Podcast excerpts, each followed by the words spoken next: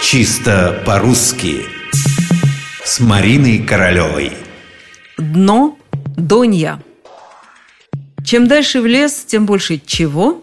Вы думали дров? Это, конечно, правильно. Но и слов тоже больше, особенно если все дальше и дальше углубляться в языковой лес. Впрочем, это все общие рассуждения, и нужны они мне только с одной целью, чтобы как-то оправдать собственное неведение, а точнее сказать, невежество. Да-да, я не смогла ответить на простейший вопрос, есть ли множественное число у слова «дно». Обычное дно – дно реки, моря, океана, пруда или озера. Хорошо, если это одна река, один пруд, одно озеро, одно море. Тогда никакого множественного числа нам и не нужно – а если представить себе, что вы сидите на высоком берегу, допустим, в Нижнем Новгороде, где сливаются Волга и Ака, сидите и думаете, интересно, а глубоко ли у них у этих рек что?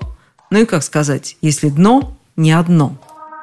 Итак, пора от вопросов переходить к ответам. Дно, если это низ основания водоема, просто не имеет множественного числа. Дно моря или реки всегда дно, даже если морей или рек несколько. Никаких днов, дней и так далее. Другое дело, если речь идет о дне какого-то сосуда. Бутылки, бочки, кувшина, вазы. Вот тут, пожалуйста, дно с легкостью превращается в донья. Да-да, именно в донья.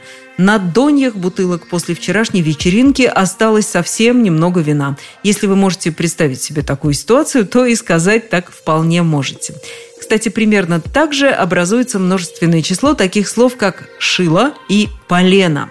Если их много, то они «шилья» и «поленья».